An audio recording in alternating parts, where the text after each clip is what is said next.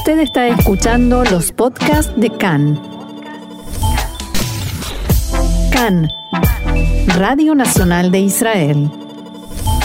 Hoy miércoles 24 de marzo, 11 del mes de Adar, estos son nuestros titulares.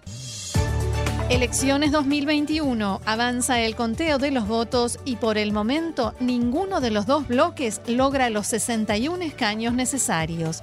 La directora de la Comisión Nacional Electoral, Orly Hades, aseguró que el viernes se conocerá el resultado final de los comicios y que es posible incluso que antes del mediodía.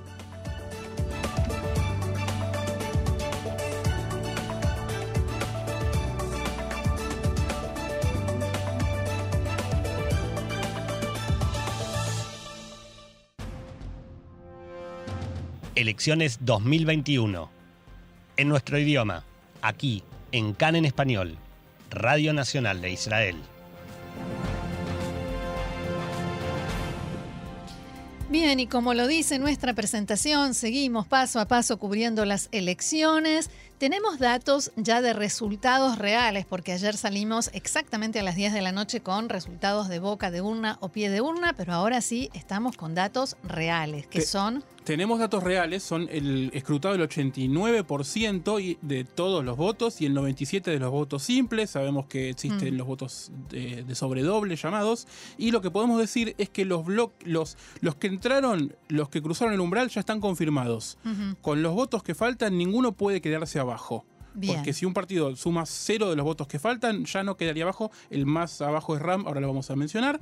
Bien, damos los resultados entonces. Con 30 escaños Likud, Yeshatid 18, Jazz 9, Cajol Labán 8, Yaduta Torah 7, Abodá 7, Yamina 7, Israel Beiteinu 6, Atzionut Adatit 6, Lista Árabe Unificada 6, Tikvah Hadashah 6, Meretz 5, Ram 5.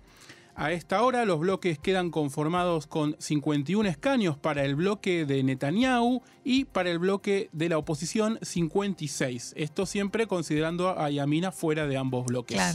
Si al bloque de Netanyahu le sumamos a Yamina, tendría 59 escaños y si al bloque del cambio de la oposición se le suma a Ram, tendría 61 escaños el porcentaje de participación alcanzó el más eh, el 67%, cuatro puntos porcentuales menos que en las últimas elecciones. El primer ministro Benjamin Netanyahu destacó esta madrugada el gran logro del Likud en estas elecciones.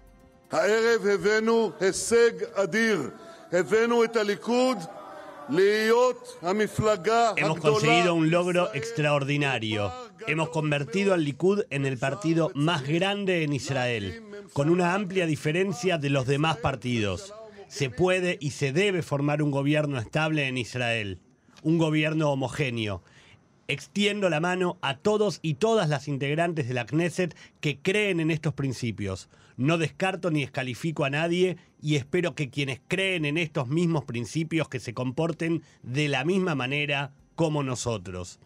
De todos modos, en el discurso que dio esta noche en la filial central del Likud, Netanyahu no anunció el triunfo del Likud en las elecciones. El primer ministro dijo que hará todos los esfuerzos posibles en los próximos días para conformar un gobierno estable. Según el primer ministro, abro comillas, cualquier otra opción nos traerá rápidamente a las quintas elecciones y no se debe de ninguna manera arrastrar a Israel a más comicios, Roxana. Sí, un eh, discurso que fue interpretado por casi todos los analistas como un llamado directo a desertores de otros partidos de derecha, específicamente del partido de Guidon Sar, Tikvah Hadashah, cuando dice quienes creen en estos mismos principios, o sea, la gente de derecha que está en otros partidos y en un partido cuyo líder dice que no va a entrar a mi gobierno, no lo digo, pero es Guidon Saar, entonces lo que tienen que hacer es desertar de ese partido y unirse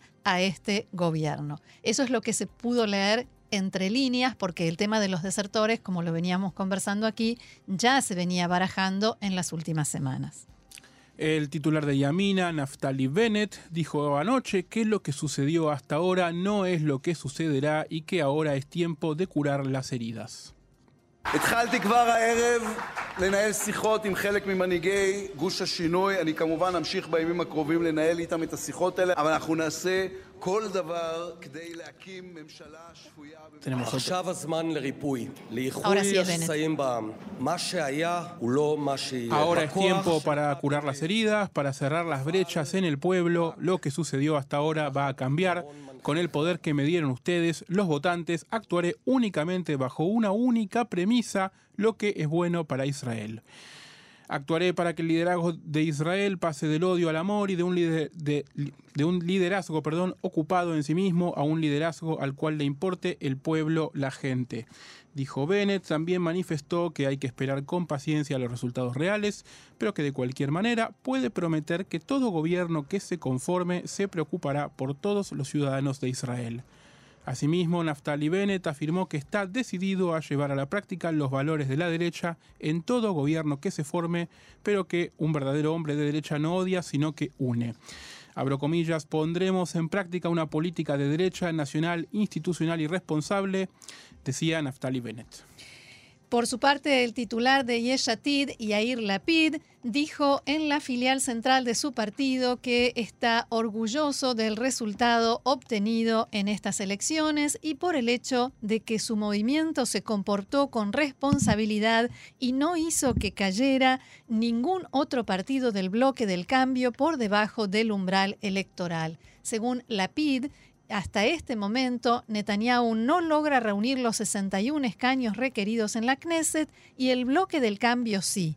Yair Lapid dijo que ya comenzó a mantener conversaciones con los líderes de los partidos del bloque. El primero de ellos fue Guidon Saar, según se pudo saber, pero los contactos continúan y se van ampliando. He comenzado esta misma noche a llevar a cabo conversaciones con algunos de los líderes del bloque del cambio y por supuesto que continuaré en los próximos días, pero haremos todo para poder conformar un gobierno sensato y cuerdo en el Estado de Israel. No se formará un gobierno gracias a los votos de los canistas, racistas y oscurantistas, decía Yair Lapid, y algunas fuentes le decían a Khan que esta misma semana podría llegar a reunirse con Mansur Abbas, el líder del partido árabe Ram. También el titular de Cajón Laván, Benny Gantz, habló esta madrugada tras conocerse los primeros resultados y dijo que hubo quienes ya lo dieron por políticamente muerto, pero él decidió continuar luchando para seguir sirviendo a Israel y formar parte de su liderazgo. Gantz criticó a potenciales socios dentro del bloque que, según dijo, en lugar de cooperar y ayudar en la lucha, actuaron en forma irresponsable. Al mismo tiempo, aseguró que tiene intención de hacer todo lo que esté a su alcance para unir al bloque del cambio y liderar el país hacia un nuevo gobierno.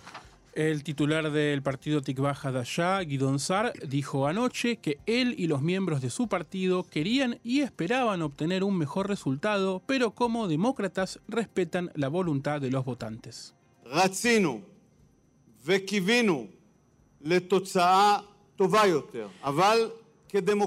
Quisimos y esperamos un resultado mejor, pero como demócratas siempre respetamos y respetaremos lo que nuestro maestro y guía Menachem Begin denominaba el fallo de su majestad el votante. Es importante aclarar, cumpliremos nuestro compromiso de no entrar a un gobierno encabezado por Benjamin Netanyahu. Haremos todos los esfuerzos por nuestra parte para que se conforme un gobierno del cambio y el ego no será un factor a tener en cuenta en esto. Respecto a los resultados obtenidos por el partido, que se creó hace poco más de tres meses, SAR expresó, hicimos lo mejor que pudimos en condiciones nada fáciles y somos el único partido que se formó en este proceso electoral e ingresó a la Knesset. También afirmó que si no se hubiera formado Tikva Hadashah, Netanyahu ya podría conformar un gobierno con 65 escaños en la nueva Knesset. El líder del partido Israel Beitenu, Avigdor Lieberman, declaró en las últimas horas que no renunció a sus creencias ni a su objetivo de conformar un gobierno sionista y liberal. También recomendó esperar a que finalice el conteo de los llamados sobres dobles, los votos especiales, debido a que la pelea está muy pareja y esos votos podrían cambiar el panorama de un extremo al otro. Según Lieberman, no hay una definición clara y espero, dijo, que esos votos que estamos aguardando permitan que se forme un gobierno estable, sionista y liberal. La presidenta del partido Abodá, Merab Mijaeli, declaró que, abro comillas, esto es solo el principio y que Abodá regresa y a lo grande. Tengan en cuenta, esto es solo el principio. Si hay algo que hemos demostrado esta noche es que lograron asesinar al primer ministro Itzhak Rabin, pero de ninguna manera lograron ni lograrán asesinar su ideología. De esta manera, nosotros y nosotras reconstruimos un movimiento fuerte, valiente y orgulloso. Así, nosotros y nosotras reconstruimos un partido de gobierno, amigos y amigas. El titular de Meretz, Nitzan Horowitz, declaró después de la publicación de los resultados de boca de urna, abro comillas, a Israel, hay, perdón, izquierda en Israel, un agradecimiento gigantesco por la confianza. La titular de la bancada de Meretz, Tamar Sandberg, dijo que su partido dio vuelta a las cosas y demostró que no se puede imaginar una Knesset sin Meretz. También aseguró que, abro comillas nuevamente, si se conforma un gobierno de pesadilla, Meretz será una oposición tremenda y una alternativa moral. El líder de la lista árabe unificada, Ayman Ode, expresó preocupación por los resultados que se empiezan a conocer y por el poder que han adquirido Netanyahu y los partidos extremistas. De todos modos, dijo que hay que esperar con paciencia los resultados reales. El titular del partido RAM, Mansur Abbas, expresó su confianza en que, con los resultados reales, su partido pasaría el umbral electoral. Según Abbas, muchos seguidores de Ram vinieron a votar poco antes del cierre de las urnas y también en el pasado su, partido sorprendió a los encuestadores que dieron los resultados de boca de urna y efectivamente eh, Abbas no ingresaba, según la boca de urna, en ninguna de las encuestas de boca de urna, pero esta mañana eh, se dio, se revertió la tendencia y el partido RAM de Abbas está ingresando en la Knesset con cinco bancas. Así es. Seguimos con la información. La directora de la Comisión Nacional Electoral, Orliades, declaró esta mañana a Cannes que los resultados finales de las elecciones de ayer se publicarán el viernes y esto podrá suceder posiblemente antes del mediodía. En la comisión ya están comenzando el conteo de los llamados sobres dobles, que son aproximadamente 450.000. En diálogo con Can, Hades dijo que la comisión no se ocupa de evaluar cómo quedarán repartidos los escaños hasta que se cuenta el último voto.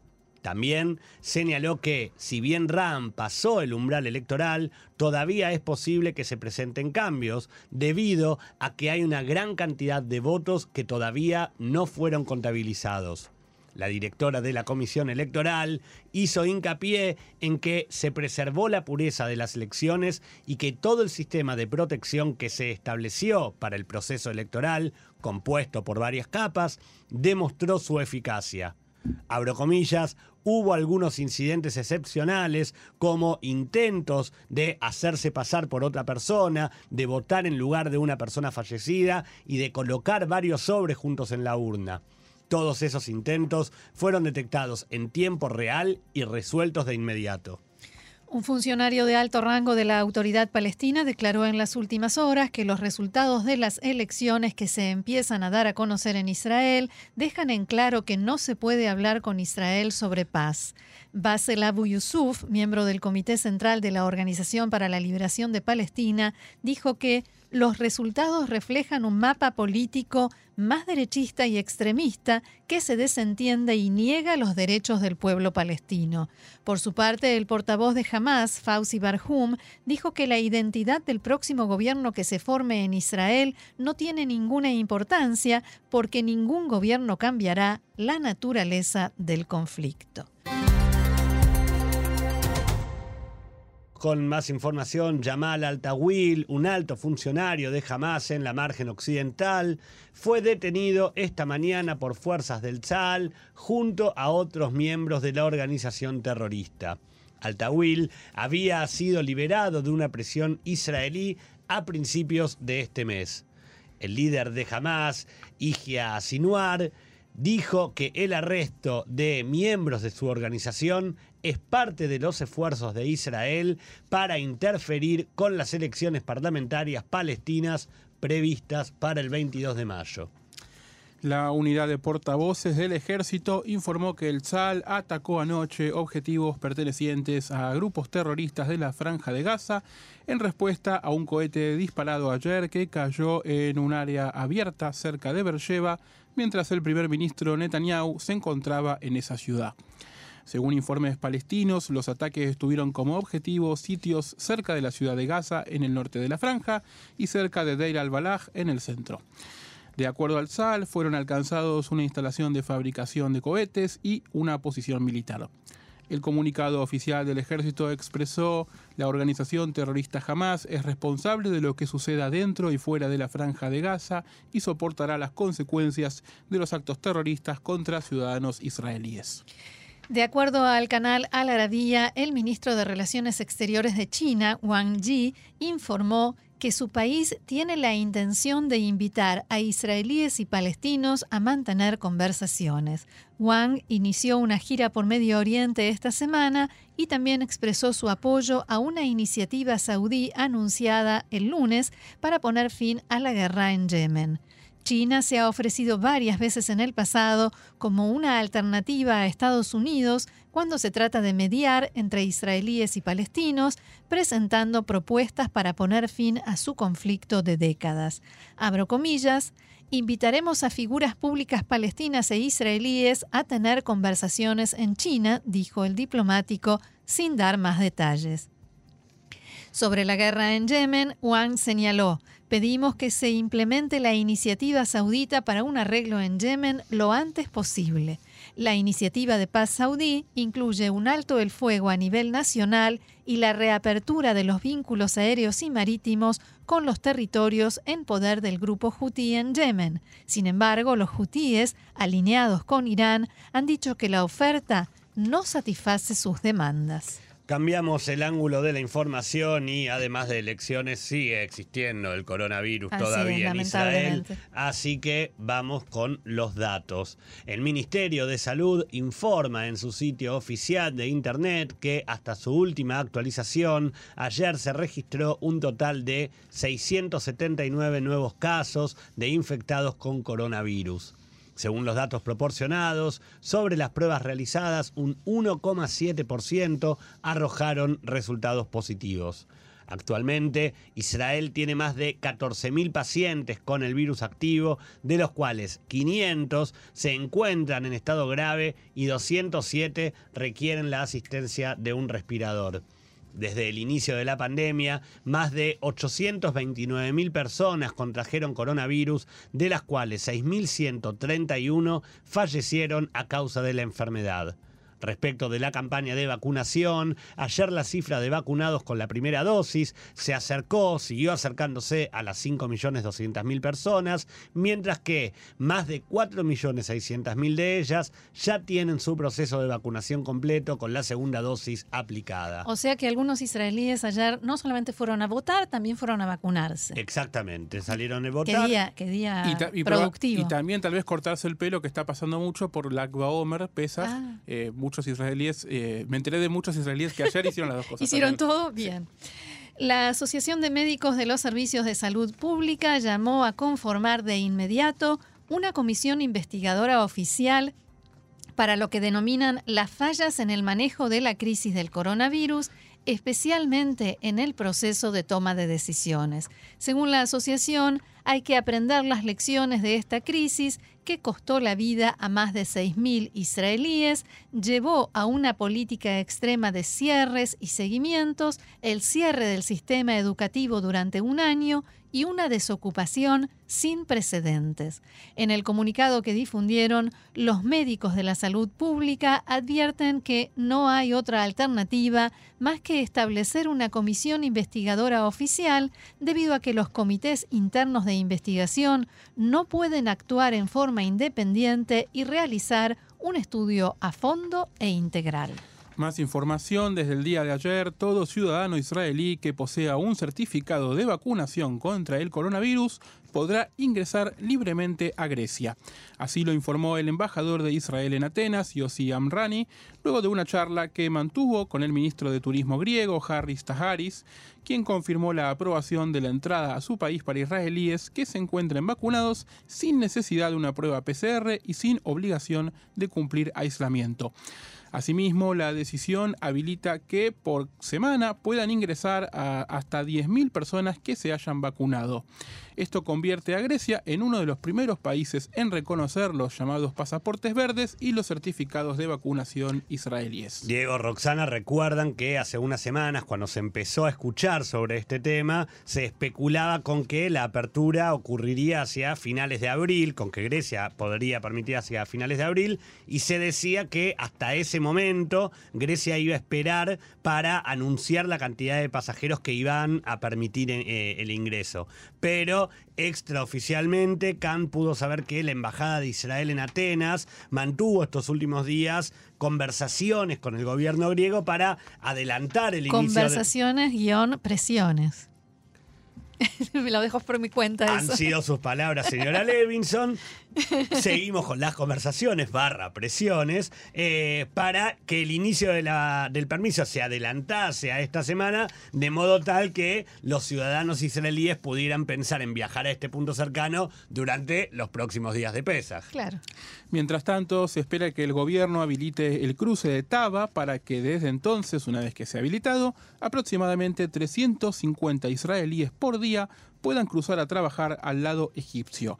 De todas maneras, si bien se esperaba que esto ocurra a partir de mañana, el Ministerio de Salud intenta frenar esta medida hasta por lo menos el lunes de la semana que viene. En teoría, durante el día de hoy debe tomarse una decisión final sobre este tema. Un estudio realizado por científicos de la Universidad Ben Gurion reveló que la vacuna Pfizer contra el coronavirus es altamente efectiva contra el virus original y contra la mutación británica. Asimismo, el estudio también encontró que dicha vacuna proporciona una protección bastante menor contra la cepa sudafricana y contra las variantes que resultan de la combinación de ambas cepas. Para más precisión, el informe determina que la vacuna es siete veces menos efectiva contra una variante que contra la otra. Los datos fueron revelados, relevados de pacientes durante el curso de la enfermedad, otros recuperados y también con personas vacunadas con una o las dos dosis. Los investigadores compararon la capacidad de los anticuerpos en sangre para proteger contra la, infección con la cepa británica. Los hallazgos mostraron que la vacuna proporciona niveles de protección 11 veces más alto que los niveles observados en pacientes que se recuperaron y no fueron vacunados. El Ministerio de Salud se informó que se encuentra trabajando en un esquema relacionado a los diferentes actos que tendrán lugar en Israel dentro de pocas semanas para la conmemoración de Yom HaZikaron y el festejo de Yom luego de que en 2020, en plena primera etapa de la pandemia, los actos debieron realizarse sin público, la idea es que este año puedan llevarse a cabo con la presencia tanto de familiares que, por ejemplo, podrán ingresar en cápsulas a visitar cementerios, como de diferentes invitados en los eventos para el Día de la Independencia. Justamente para los actos de Yom Ha'atzmaut regirá la restricción de permitir solamente el ingreso a personas que se encuentren vacunadas con ambas dosis o que estén recuperadas o que presenten el resultado de un test rápido. Venimos hablando hace varios días de, la presencia de los, de los test rápidos rápidos, perdón, y cuyo resultado en ese momento sea negativo. Hasta ahora, la cantidad que se permitirá participar en cada evento será de 500 personas. La Organización Mundial de la Salud comunicó que supervisará una campaña de vacunación contra el coronavirus en Siria que se espera que comience en abril con el objetivo de inocular al 20% de la población para fines de 2021. El anuncio se produjo en medio de, de un fuerte aumento de casos en partes del país controladas por el gobierno. Los medios estatales informaron que las unidades de cuidados intensivos en los hospitales estatales de la capital, Damasco, están llenas y el gobierno puso en alerta al personal médico de todo el servicio sanitario. Entre los infectados a principios de este mes se encontraban el propio presidente Bashar Assad y su esposa Asma, quienes, según, la, según informó la presidencia, se encuentran en estado de recuperación. La Organización Mundial de la Salud dijo que no sabe qué variante o variantes se están propagando en Siria, un país devastado por la extensa guerra y cuya capacidad en materia de laboratorios es muy reducida. Se han enviado muestras a laboratorios en distintos lugares del mundo. El país que antes de la guerra tenía una población de 23 millones de personas registró casi 50.000 casos de coronavirus, de los cuales el 40% se encuentran en el último bastión rebelde en el noroeste de Siria, a lo largo de la frontera con Turquía.